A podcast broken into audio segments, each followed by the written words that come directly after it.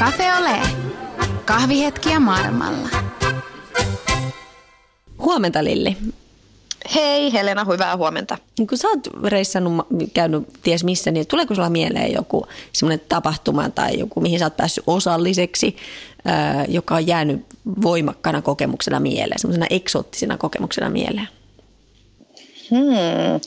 Musta tuntuu, että mulle tulee kyllä hirveästi mieleen semmoisia niin fiiliksiä ja niin tunnetiloja, mitä on niin kuin fiilistellyt just niin kuin siinä hetkessä. Mutta mulla ei, siis nyt ei ainakaan, aika kauheat kyllä sanoa, että ei nyt ei tule niin kuin mieleen oikeastaan. Ehkä sitten niin kuin enemmän tuommoisia niin työn kautta tulevia, esimerkiksi kun oli siellä Ranskassa töissä sellaisilla supervilloilla, niin sieltä tulee kyllä niin kuin mieleen moniakin sellaisia asioita tavallaan, että, mutta tota, ei tule ehkä tällaisia niin kuin nyt.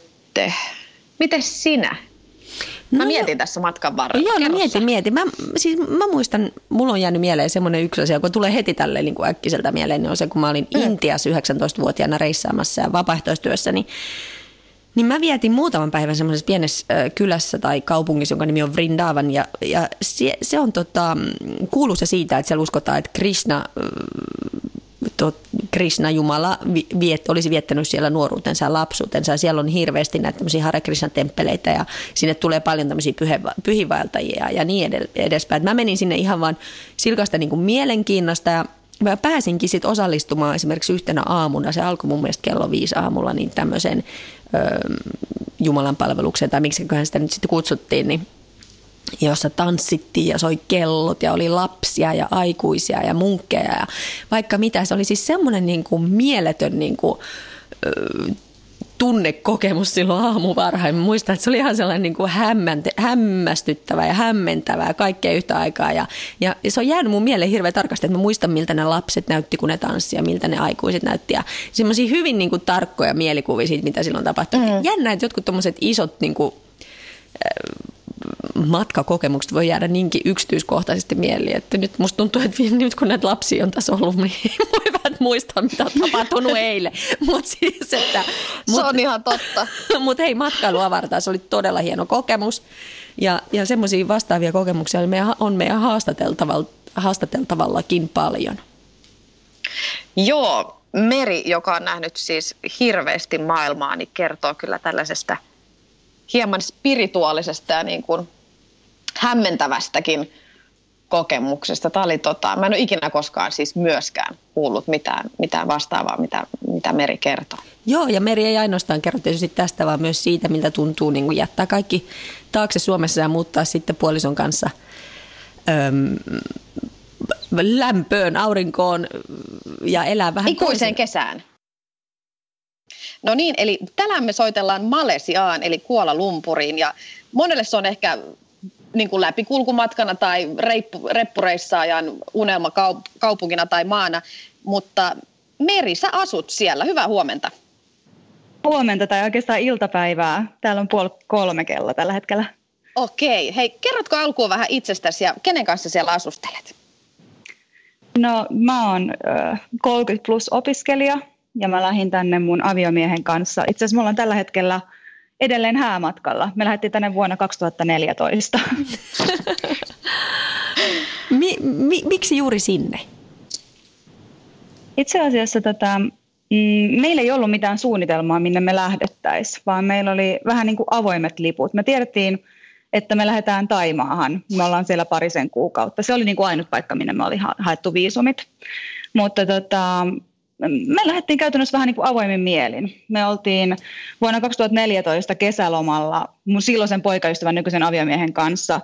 Käytiin Hongkongissa ja, ja sitten käytiin Malesiassa, itse asiassa just täällä Malesian Borneo viidakoissa ja tehtiin semmoinen vajaan kolme viikon matka ja meillä tuli semmoinen ajatus, että vitsi, että ihan oikeasti me eletään vaan lomilla ja viikonloppuisin. Niin miksi tämä ei voisi olla meidän elämää? Joten ei siinä mitään tuumasta toimeen. Myytiin kaikkia ja tosiaan sitten vuonna 2014 joulukuussa mun synttäreiden edellisenä iltana niin lähdettiin Malediivien kautta Taimaahan ja oltiin tosiaan pari kuukautta Taimaassa, sitten Sri Lankassa, Malesiassa tultiin käymään täällä ja sitten voitettiin kuukausi Indonesiassa ja, ja sen jälkeen tosiaan sitten Suomen kautta Kreikan saaristoon ja sitten ei mitään muuta kuin vaan kamat kasaan pysyvästi ja tänne. Apua, toi kuulostaa ihan huikealle. Mitä tota, miten, oli, olitteko te matkustellut myös ennen tätä teidän niin kuin reissua, joka vähän avasi teidän silmät, että onko teillä molemmilla ollut aina vähän tämmöinen niin kuin kaipuu ulkomaille? No mun mies on aikoinaan tehnyt semmoisen vähän niin kuin olisiko se ollut kolme ja puolen kuukauden vai neljän kuukauden Aasia-turneen. Ja mä oon myös kans aikaisemmin laittanut siis asuntosäästötilin kymmenen vuotta sitten lihoiksi ja olin Etelä-Afrikassa ja Brasseissa ja Välimerellä vietin pitkää aikaa. Sitten myös täällä Kaakkois-Aasiassa, että koska mun äiti on kanssa aina matkustanut paljon, niin me nähtiin Bangkokissa ja ja mun äiti sai mut rakastumaan Aasiaan sillä reissulla ja siitä se oikeastaan sit se ajatus on lähtenyt, että et, et ei ole pakko juurtua mihinkään yhteen paikkaan, vaan on oikeasti, voi ihan hyvin matkustaa maailmalla.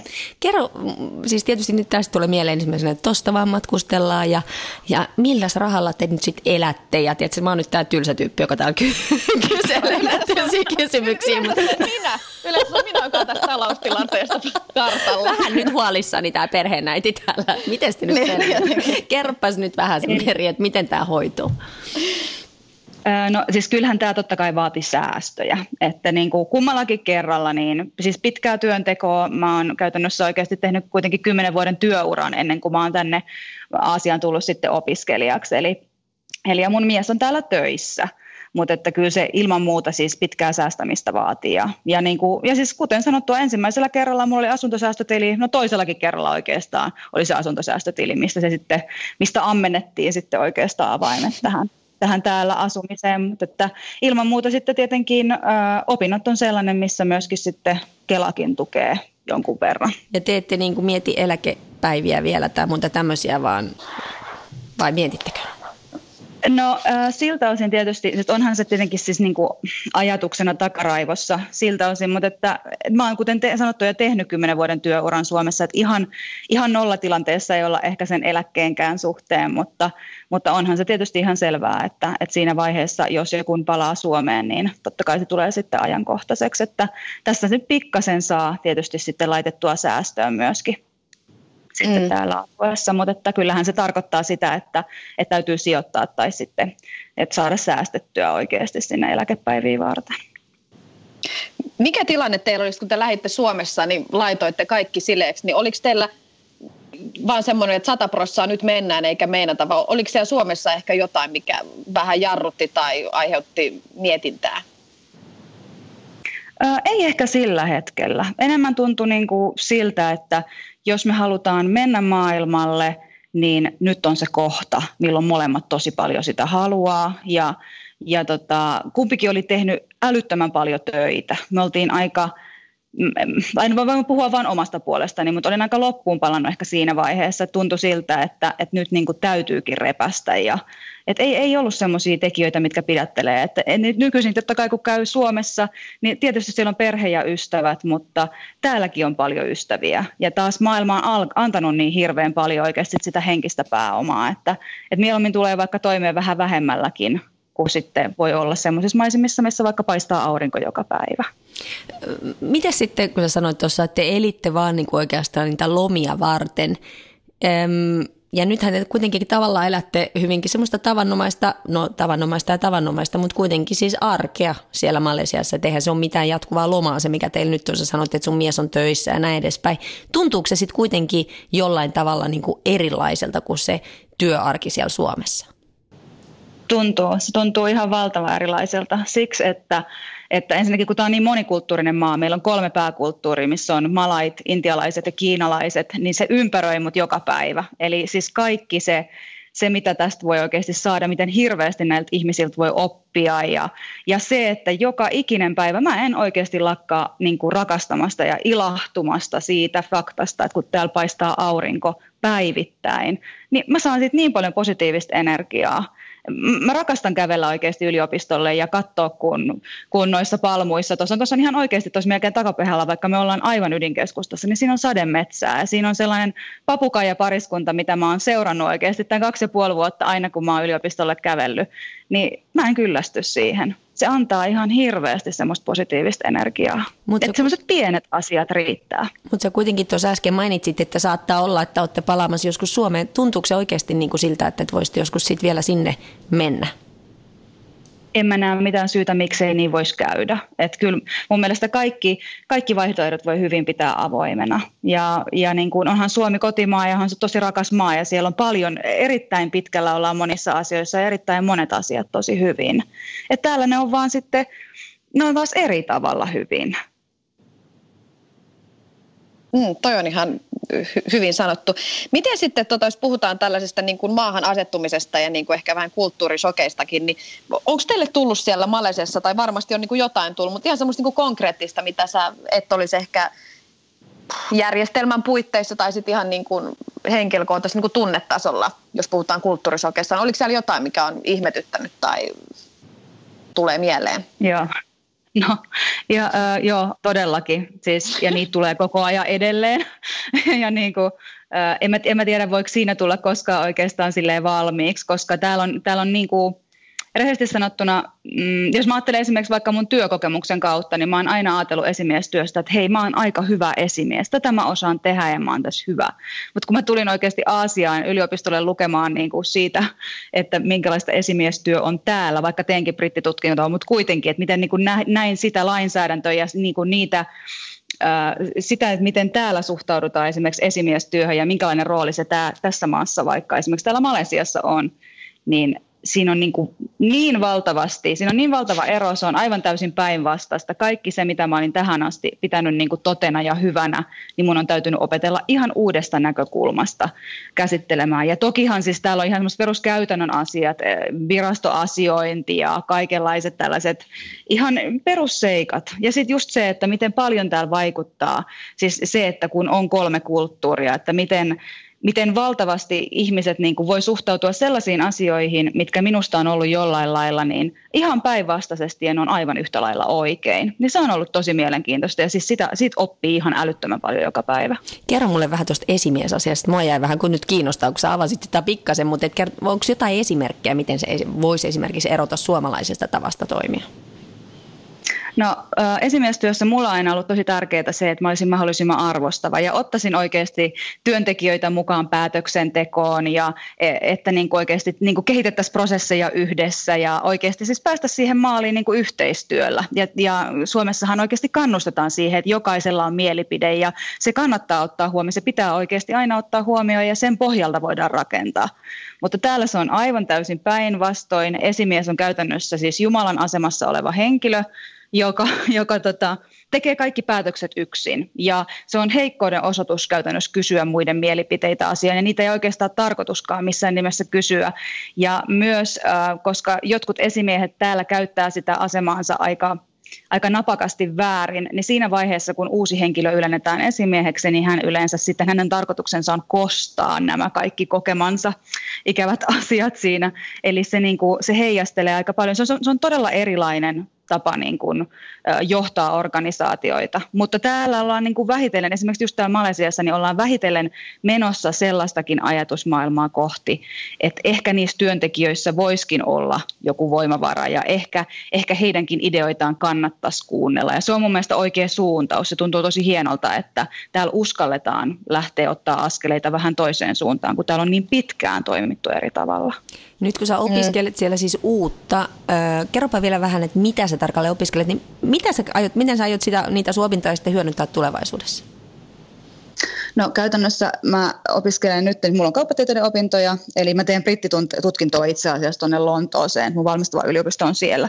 Mutta mun pääaineena on johtaminen ja kansainväliset suhteet, ja miten hyödyntää, no käytännössä mähän olen tehnyt kymmenen vuotta jo esimiestyötä, että niin kuin miten mä voin ottaa sitten taas tämän niin kuin akateemisen näkökulman ja oikeasti niin kuin, mm, ammentaa näistä opinnoista niin hirveän paljon, että lähtee ehkä rakentamaan ihan uudenlaista näkökulmaa vielä.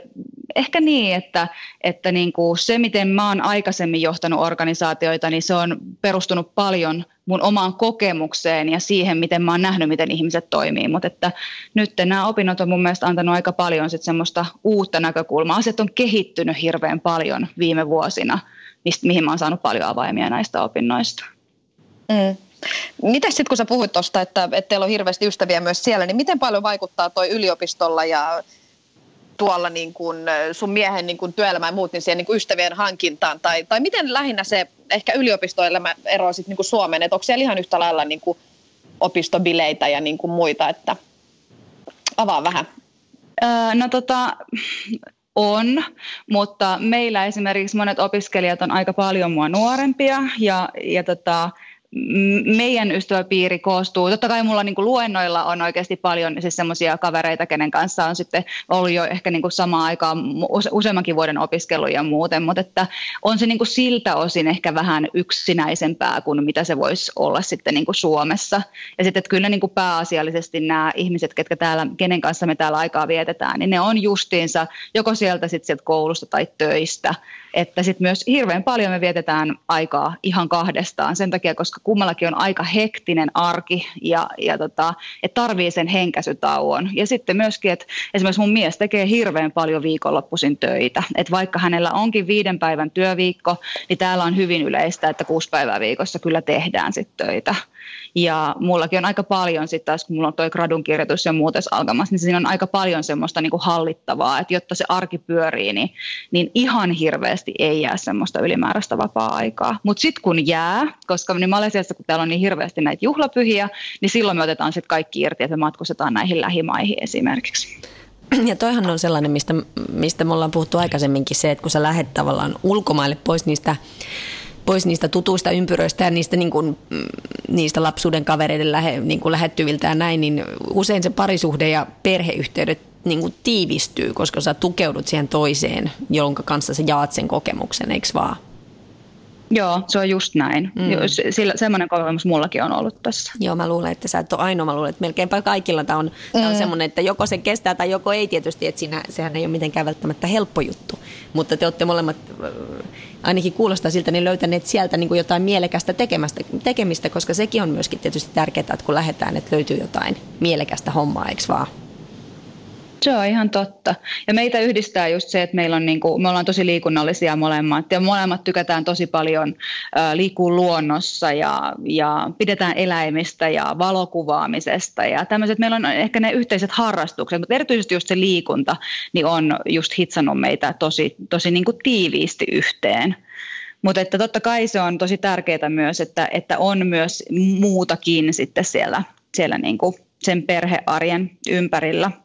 Et suoraan sanottuna, jos joku kysyisi multa, että, että onko mulla valtavasti ystäviä, meillä on paljon niin kuin tuttavia ja näin, mutta mä en sanoisi, että mulla on yhtä läheisiä ystäviä kuin mulla esimerkiksi Suomessa edelleen on. Et en ole samalla tavalla löytänyt kuitenkaan tänä aikana. Mm.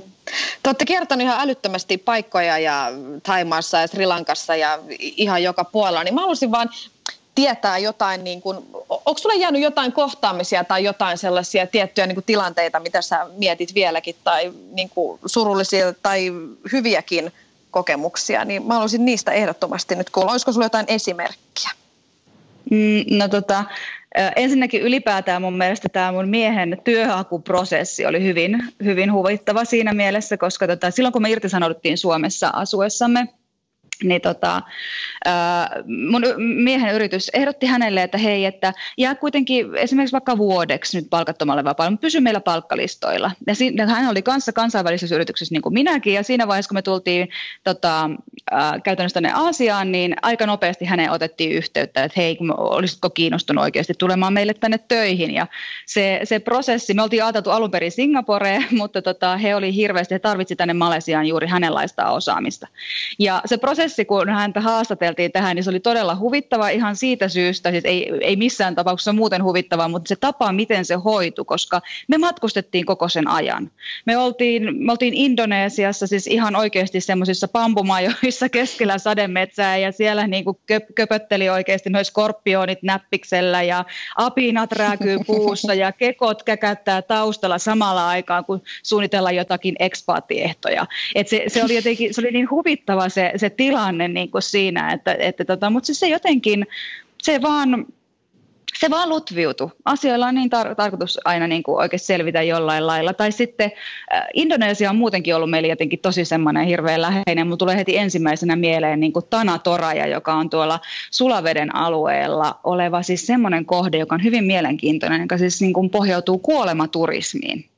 Ja minä en ollut tämmöistä sanaa siis ikinä en edes kuullutkaan, mutta, mutta kun oltiin kerran Indonesiassa, niin mun mies sanoi, että hän on aina tosi avoin kaikille. Hän sanoi, että hei, kato, kato ihan mikä tahansa kohde, minne sä haluat täällä mennä. Ja mä sanoin, että no vitsi, että tämähän löytyi nyt täältä niin kuin netistä, että nyt mä haluan oikeasti päästä tänne Tanatorajaan. Ja se oli tosi mielenkiintoinen kohde, koska siellä tämä alkuperäiskans asuu niin, että heillä on sellainen ajatus, että ihmisen tärkein juhla on itse asiassa hänen kuolemansa ja hänen hautajaisia varten. Siis, siis säästetään koko elämän ajan. Ne on niin kuin valtavat bileet. Ja sitten kun me mentiin tota sinne sinne Tanatorajaan, niin siellä, oli, siellä on kolme kastia näitä ihmisiä. Siellä on puukasti, sitten siellä on hopeakasti ja kultakasti. Ja kultakastissa on aika vähän ihmisiä enää nykypäivänä. Mutta kävi niin, me ollaan oltu melkoisia hannuhanhia aina säiden suhteen ja sitten tapahtumien suhteen. Että kävipä niin, että, että tota, kultakastista oli menehtynyt henkilö. Ja hänellä oli tosiaan tulossa hautajaiset just sitten silloin, kun me oltiin siellä. Ja me saatiin sinne kutsu. Ja me päästiin näkemään, että minkälaiset on nämä juhlamenot. Ja se oli kyllä siis, mä en ole koskaan elämäni aikana nähnyt mitään vastaavaa. Siis sitä ruumista muun muassa kannettiin niin kuin oikeasti ympäri sitä kylää. Siellä oli siis tuhansia ihmisiä, kaikki kutsuttu sinne. Ja tota, siinä sitä semmoista ruumista käytännössä siinä arkussa heiteltiin ilmaan. Ja tota, sitten siinä oli myöskin tämän, tämän menehtyneen henkilön leski, yli 80-vuotias rouva, joka oli semmoisessa kultatuolissa ja häntä myös heiteltiin heiteltiin ilmaa ja edessä me sellaisia, sellaisia isoja tota, puhvereita. Ja takana kuljetettiin sikoja ja siellä, siis siinä oli eläinuhrit ja siinä oli siis, mun täytyy sanoa, että mä en ole ikinä kokenut mitään vastaavaa. Ja heillä on myös sellainen tapa, että tota, he hautaa aina ihmiset niin, että, että koko perhe voi mennä sitten sitä henkilöä tapaamaan. Eli he hautaa esimerkiksi tämmöisten kallioiden sisään. Siellä on ihan siis täysin pääkalloja ja sääriluita. Tai esimerkiksi sellaiset lapset, joilla ei ole vielä ollut hampaita, niin heidät haudataan semmoiseen puuhun, missä semmoinen puu ravitsee heitä. Ja siellä on uskomattoman paljon tällaisia uskomuksia. Ja siis koskaan ei ole tullut mitään muuta vastaavaa eteen. Et, et, et, täytyy sanoa, että niin kun, menisinkö uudestaan, en varmaankaan menisi, mutta onko onnellinen, että ollaan käyty erittäin onnellinen. Mm, se on aika erikoinen tapa kyllä siis tavallaan, kun se ei ole niin surujuhla ollenkaan, vaan sun elämäsi bileet, joita sä niin. itse, itse näet. Tai ehkä sä niin kuin, tietysti ehkä näet. Tai siis mä en tiedä, jos heidän uskomuksen niin, mukaan sä oot siinä niin. mukana kuitenkin. Niin kuin, en tiedä, tosi todella mielenkiintoista. Mä en ikinä kuullut mitään vastaavaa. Tota, mitä en, sä... että ruumista heitellään arkussa. No ei, kuulla. ja sitä 80 mummoa. Mutta hei, Meri, kerro vähän, sano vähän sun, niin kuin, onko sun joku vinkki sanoa tällaisille ihmisille, joilla on ehkä niin kuin Suomessa niin kuin hyvä ura ja periaatteessa kaikki elämän asiat kohdallaan, mutta jotain puuttuu ja maailmalle tekisi mieli, niin mitkä on ne eväät, mitkä, mistä sä löysit rohkeutta ja ammensit rohkeutta tehdä tämmöisen ison askeleen ja aloittaa elämä jossain ihan uusiksi jossain muualla? Mm, no en mä tiedä, onko mulla mitään semmoista ohjetta. Jokaisella se on se oma polku, mikä siinä täytyy löytää. Mikä oikeasti se, se asia, niin kuin mikä sitten kannustaa siihen, että hei, nyt, nyt on se kohta. Mutta tota, mulle henkilökohtaisesti oli hirveän helpottavaa se, että mulla oli, mä olin, kun mä olin tehnyt hirveästi töitä, niin mä olin kerännyt ympärilleni jumalattomasti tavaraa. Ja siinä vaiheessa, kun me saatiin tämä ajatus viikko sen jälkeen, kun me oltiin palattu töihin meidän kesälomilta 2014, niin ensimmäinen asia, mitä mä tein, oli, että mä myin mun sängyn. Siis konkreettisesti mä myin mun alta oikeasti sen, sen asian, missä minä nukuin. Ja sitten mä tiesin siitä, että ok, nyt mä oon oikeasti, nyt me oikeasti lähetään. Ja mä aloin systemaattisesti myydä tavaraa pois mun ympäriltä. Ja se oli hirveän iso helpotus. Sen takia, koska mä tiesin, että mulla ei ole mitään semmoista painolastia, mulla ei ole mitään turhaa materiaa, että, että me voidaan oikeasti lähteä ulkomaille, mä voin siellä rauhassa opiskella, mä voin rauhassa tulla takaisin. Että niin kuin Suomi ei mene mihinkään. Se, se on kallis ja hyvä, hyvä paikka oikeasti palata, sinne voi palata milloin tahansa, mutta että mutta nyt on se aika mennä ja nyt oikeasti mä uskallan sen tehdä. Ja koska mulla on se ihminen, ketä mä rakastan mun rinnalla ja hän haluaa sitä myös, niin silloin kun me mennään yhdessä, niin me pärjätään kyllä. Mm. Toi on ehkä myös jollain tavalla niin kuin psykologisesti niin kuin ajateltuna, että, että se on vähän eri asia, että jos sä laitat sun asunnon vuokralle ja tai vuokraat sen vaikka kalustettuna eteenpäin, lähdet ulkomaille, tai sitten, että laittaa kaikki silleen, että siellä ei ole mitään, niin ehkä sitä ei, niin, ehkä tulee sitten helpommin ajateltu, että olisi elämänpituinen matka ja katsoa, mitä tapahtuu, kun taas sitten, että tulee semmoinen, että no, mennään vielä tonne ja sitten, niin kuin, sitten takaisin. Mm, no mutta kukin tyylillään, eikö vaan näin se varmaan. Mm, ja kukin kyllä. löytää sen oman polkunsa, niin ihan Meri sanoi. Nyt meidän aika rupeaa olla sen verran, me ollaan niin pitkään juteltu, että tätä voisi jatkaa vielä kauan, kauan että meidän kannattaisi nyt ottaa ne kolme viimeistä kysymystä, eikö vaan tähän? Yes. Eli jos olisit Suomessa, niin missä olisit ja mitä tekisit? Mm, toivottavasti olisin ö, esimiehenä jossain yrityksessä, missä voisin ö, antaa mahdollisuuksia muille ihmisille menestyä työssään. Mitä ihmiset luulevat, että sun elämä on nyt? Todennäköisesti he ajattelevat, että mun elämää on lomaa, ikuista lomaa auringossa ja mä voisin sanoa, että tämä on ikuista aurinkoa, johon sisältyy myös välillä lomaa. Ja vika kysymys, oletko onnellinen? Olen. Olen hyvin onnellinen. Kiitos Meri tuhannesti. Kiitos, tämä oli tosi positiivinen ja innostava keskustelu. Kiitos teille Tsemppi, tosi paljon. Tsemppiä teille ja mä näen sieluni silmin ne papukajat siellä Joo, kyllä, nimenomaan. Aivan ihanaa. Hyvää jatkoa, kiitos paljon. Hei hei.